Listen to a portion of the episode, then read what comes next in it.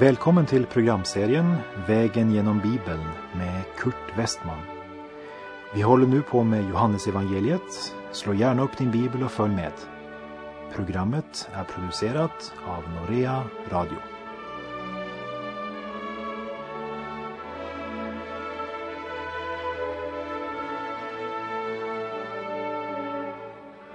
Vi befinner oss i Johannesevangeliets artonde kapitel. Vi avslutade förra programmet med att Johannes tog med sig Petrus in på översteprästens gård. Och det förde till Petrus fall. Han förnekade sin Herre och Frälsare. För den som värmer sin kropp vid världens koleld, han förlorar fort värmen i sitt hjärta. Därmed har vi kommit till själva förhöret hos översteprästen. Och vi läser i Johannes kapitel 18, verserna 19 till och med 21.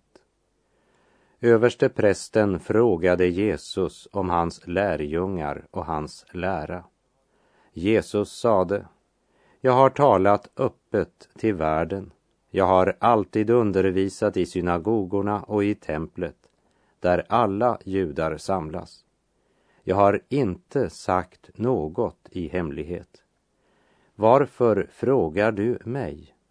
Fråga dem som har hört mig vad jag har förkunnat för dem. Det vet ju vad jag har sagt.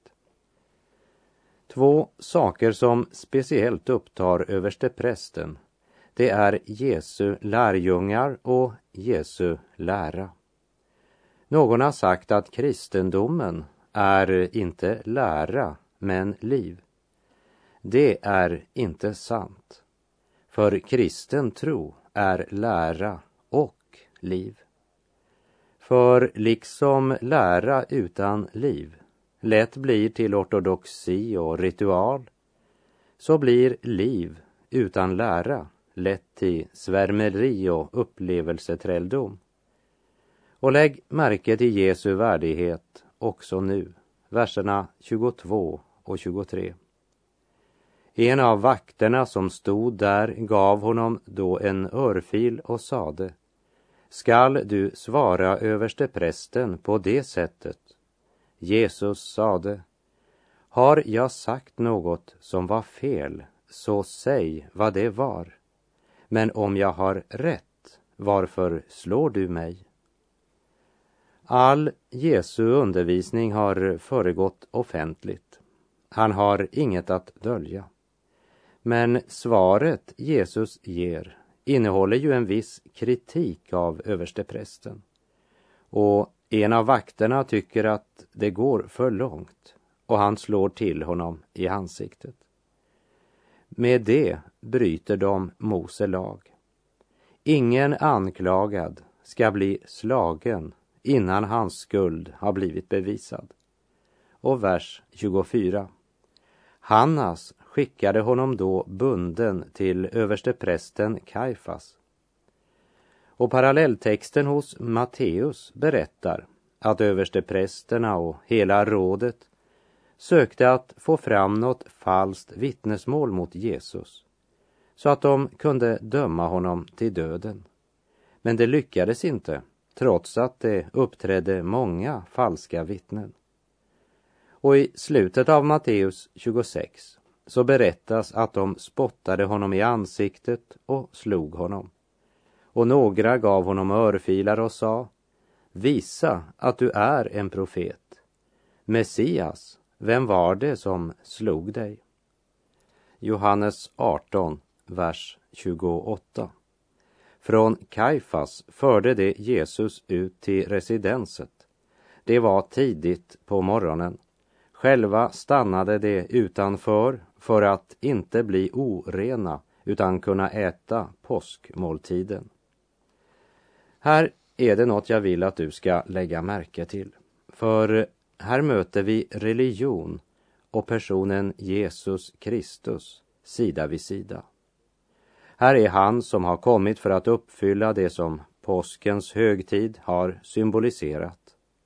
Han ska dö på ett kors eftersom de ger honom dödsdomen. Men då de önskar äta påskmåltiden så vill de inte gå in i pretoriet där rättegången ska hållas, för det skulle orena dem. Så strängt religiösa och lika väl planlägger de en sammansvärjning för att ta livet av Jesus, som är själva uppfyllelsen av påsken som de firar. Det borde få oss att ransaka våra hjärtan just nu. Är du djupt religiös eller är du förenad med Herren Jesus Kristus? Det andra vi ska lägga märke till är att även om de själva inte kunde tänka sig att gå in i pretoriet så sänder de Jesus in för att bliva dömd. Pilatus residens, det var räknat som orent efter den levitiska renhetsföreskriften. Därför vill de inte gå in, utan de står kvar utanför. Samtidigt som de utan problem håller på att begå det mest fruktansvärda justitiemord. Så förvrängd kan människan bli av religiös fanatism. Och verserna 29 till 32. Pilatus gick då ut till dem och frågade Vad anklagar ni den här mannen för? De svarade Om han inte hade varit en förbrytare skulle vi inte överlämna honom till dig. Pilatus sade Ta honom då själva och döm honom efter er egen lag. Men judarna svarade Vi har inte rätt att döda någon. Ty det ord skulle uppfyllas som Jesus hade sagt för att ange hur han skulle dö. Pilatus förstår att det är något här som inte stämmer.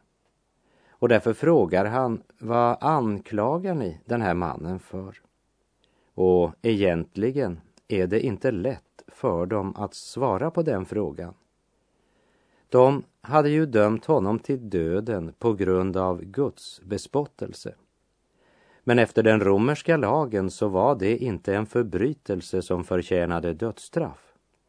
Därför undgår de att svara på Pilatus fråga och säger bara att eh, han är en förbrytare.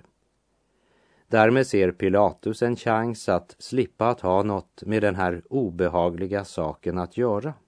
Och så säger han, då kan ni ju själva döma honom. Men judarna svarade, vi har inte rätt att döda någon. Och därmed måste de erkänna att de redan hade dömt honom och att han fått dödsdom.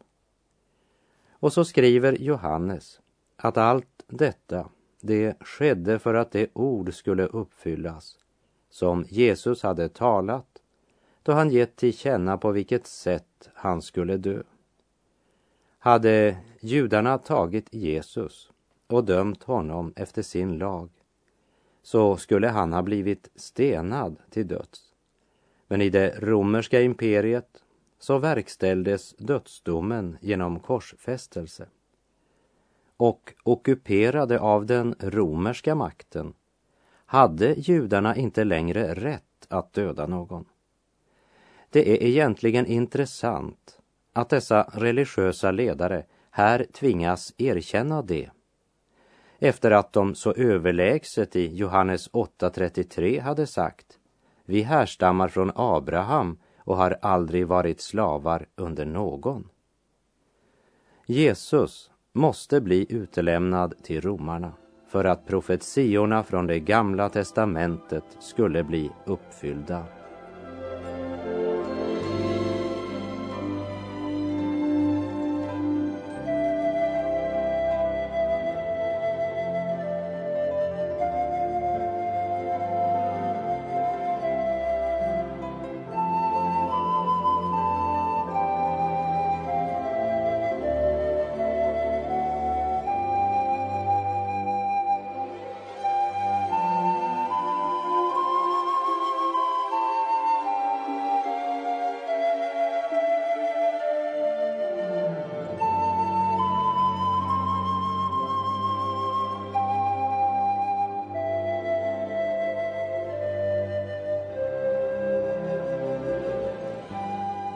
Johannes kapitel 18, verserna 33 till och med 35. Pilatus gick tillbaka in i residenset och lät kalla till sig Jesus och frågade Så är du judarnas konung? Jesus svarade Säger du detta av dig själv eller har andra sagt det om mig? Pilatus sade jag är väl ingen jude. Dina landsmän och översteprästerna har överlämnat dig åt mig. Vad har du gjort? Pilatus är förundrad. Han eh, kan inte tänka sig att det fanns någon som utgav sig för att vara judarnas konung och som blev utelämnad av judarna till ockupationsmakten. Varför skulle judarnas religiösa ledare plötsligt stå på ockupationsmaktens sida. Så ser Pilatus på mannen han har framför sig. Han eh, såg inte speciellt kunglig ut. Varken när det gällde klädsel eller uppförande kunde man se någon jordisk kungavärdighet. Likaväl hade han en värdighet som var oförklarlig. Men Jesus ser på Pilatus inte som ockupationsmaktens representant, men som människan Pilatus. Och han talar till honom som man till man. Jesus vill veta varför Pilatus frågar. Är det för att få veta om han är den Messias judarna väntar på? Eller tror han att Jesus önskar att vara kung i jordisk mening? Jag är väl ingen jude, svarar Pilatus. Det vill säga, vad bryr jag mig väl om den judiska messiasförväntningen? Men om du bara säger att du inte är intresserad i politisk makt så slipper jag att döma dig. Men, säger Pilatus, vad är det egentligen du har gjort som har förorsakat en sådan enorm fruktan och oro bland både fariseer och rådsherrar? Pilatus önskar egentligen att frikänna Jesus men han eh, vill inte stöta sig med Kaifas och resten av det stora rådet. Och framför allt vill han inte stöta sig med kejsaren. Om du riktigt tänker efter vem är det som står för rätten här? Är det Jesus eller är det egentligen Pilatus? Vers 36. Jesus svarade, mitt rike hör inte till denna världen. Om mitt rike hörde till denna världen hade mina följeslagare kämpat för att jag inte skulle bli utelämnad åt judarna. Men nu är mitt rike av annat slag. Jesus ger Pilatus ett mycket klart svar. Mitt rike hör inte till denna världen. Tyngden ligger på mitt. Mitt rike, säger Jesus. Och så låter han Pilatus veta att mitt rike är av ett helt annat slag än ett jordiskt rike. Och även om hans rike är i denna världen så är det på intet sätt av världen. För eh, i ett världsligt rike, likt det som Pilatus är en del av, där är det makt som är grundprincipen och egoismen och egen vinning som är drivkraften. Men i Jesu rike är grundprincipen tjänarens sinnelag och drivkraften är kärleken. Utifrån det här svaret drar Pilatus följande slutsats. Du är alltså kung. Och vers 37. Pilatus frågade, du är alltså kung? Jesus svarade, du själv säger att jag är kung. Jag har fötts och kommit hit till världen för denna enda sak, att vittna för sanningen. Den som hör till sanningen lyssnar till min röst. Pilatus är mycket förvirrad.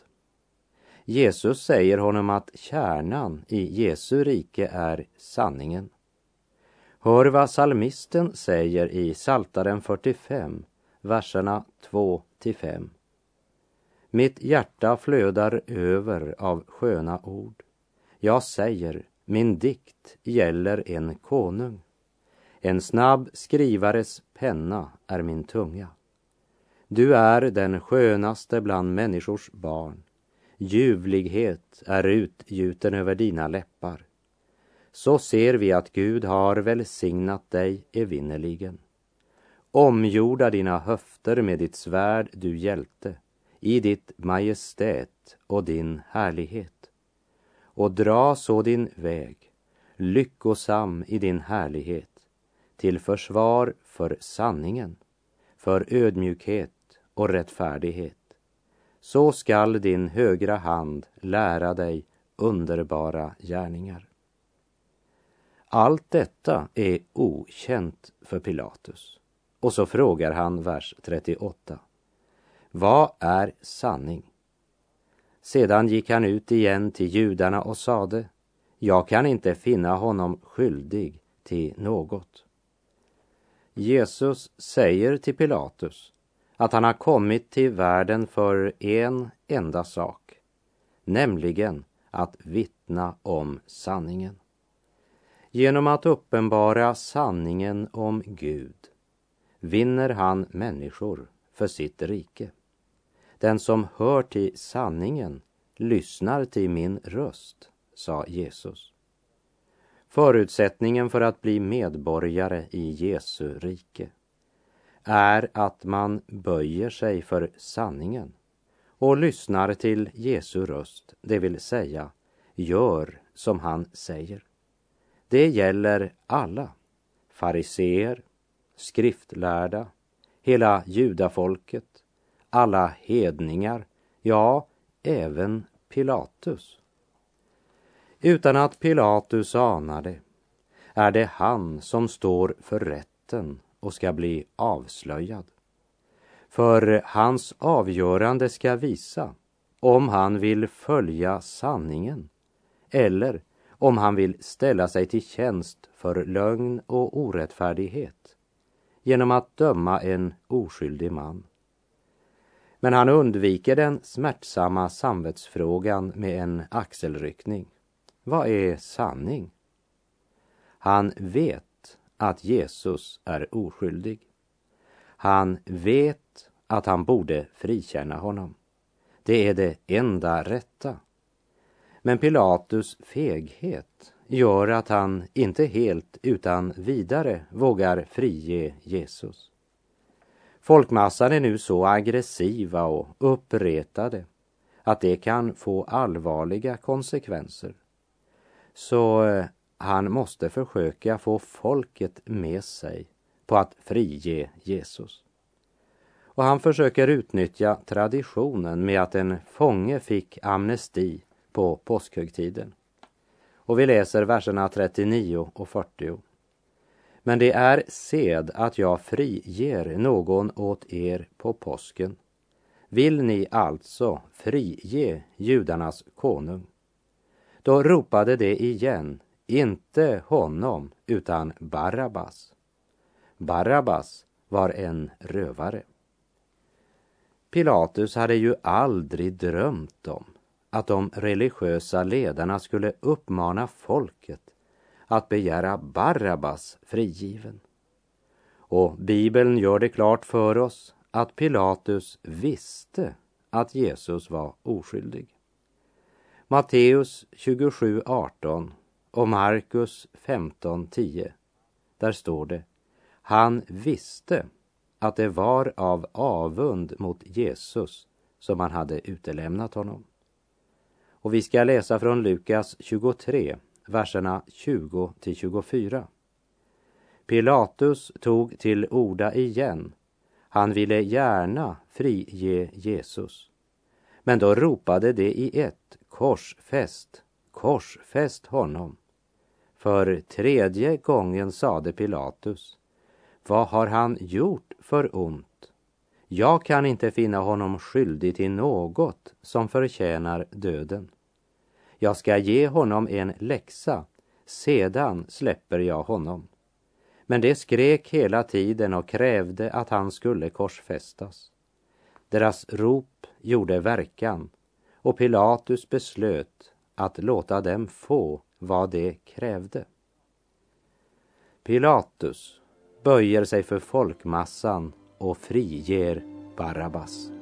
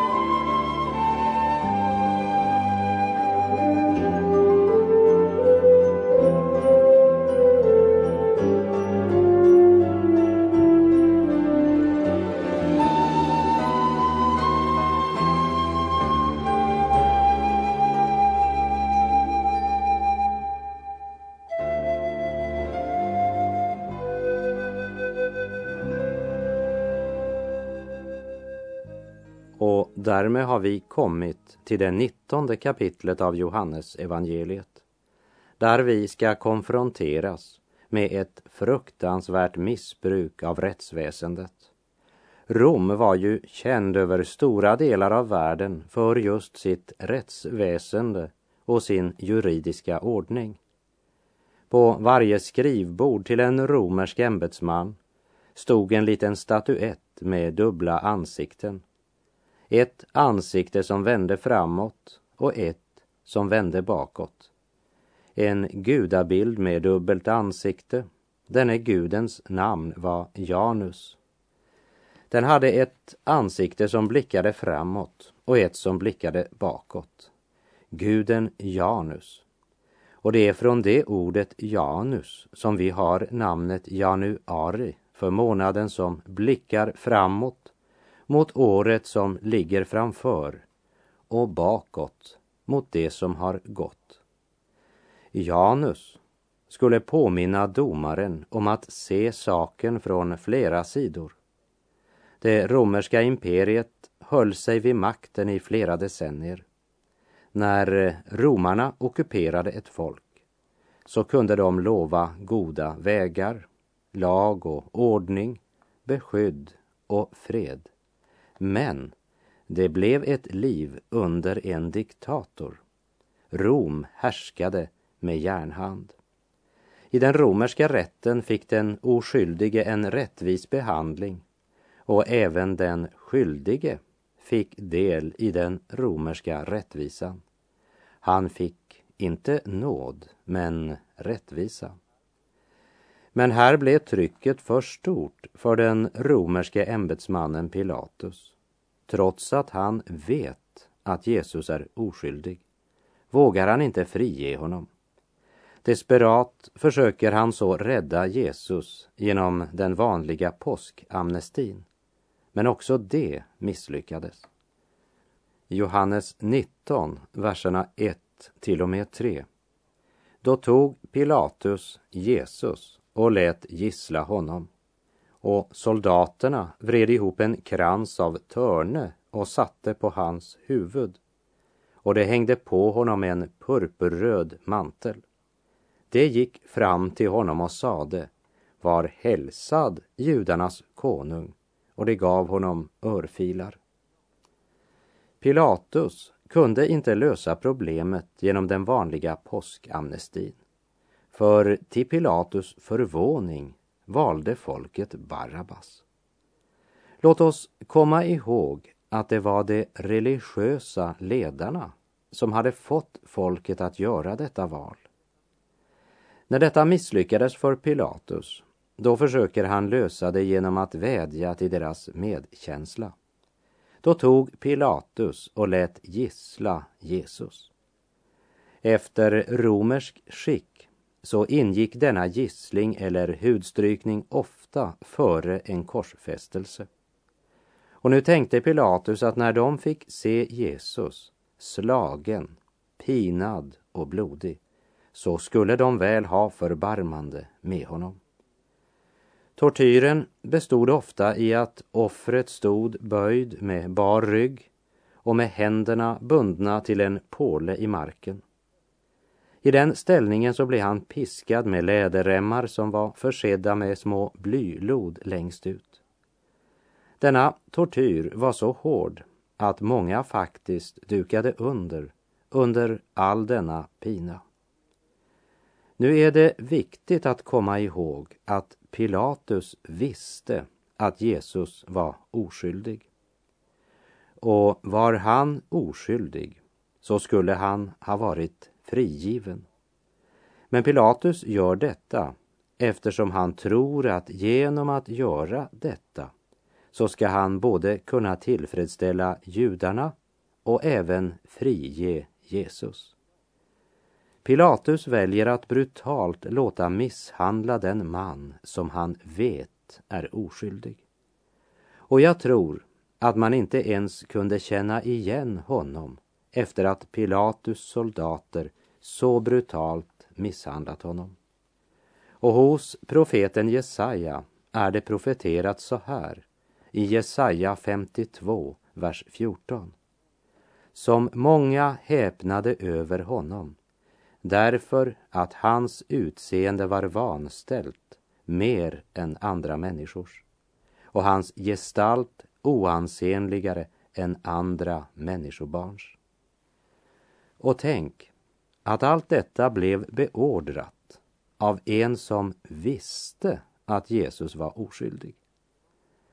Men det var något som var viktigare för Pilatus än att ledas av sanningen och att göra det som var rätt. Och det var att behålla folkets och framför allt kejsarens vänskap.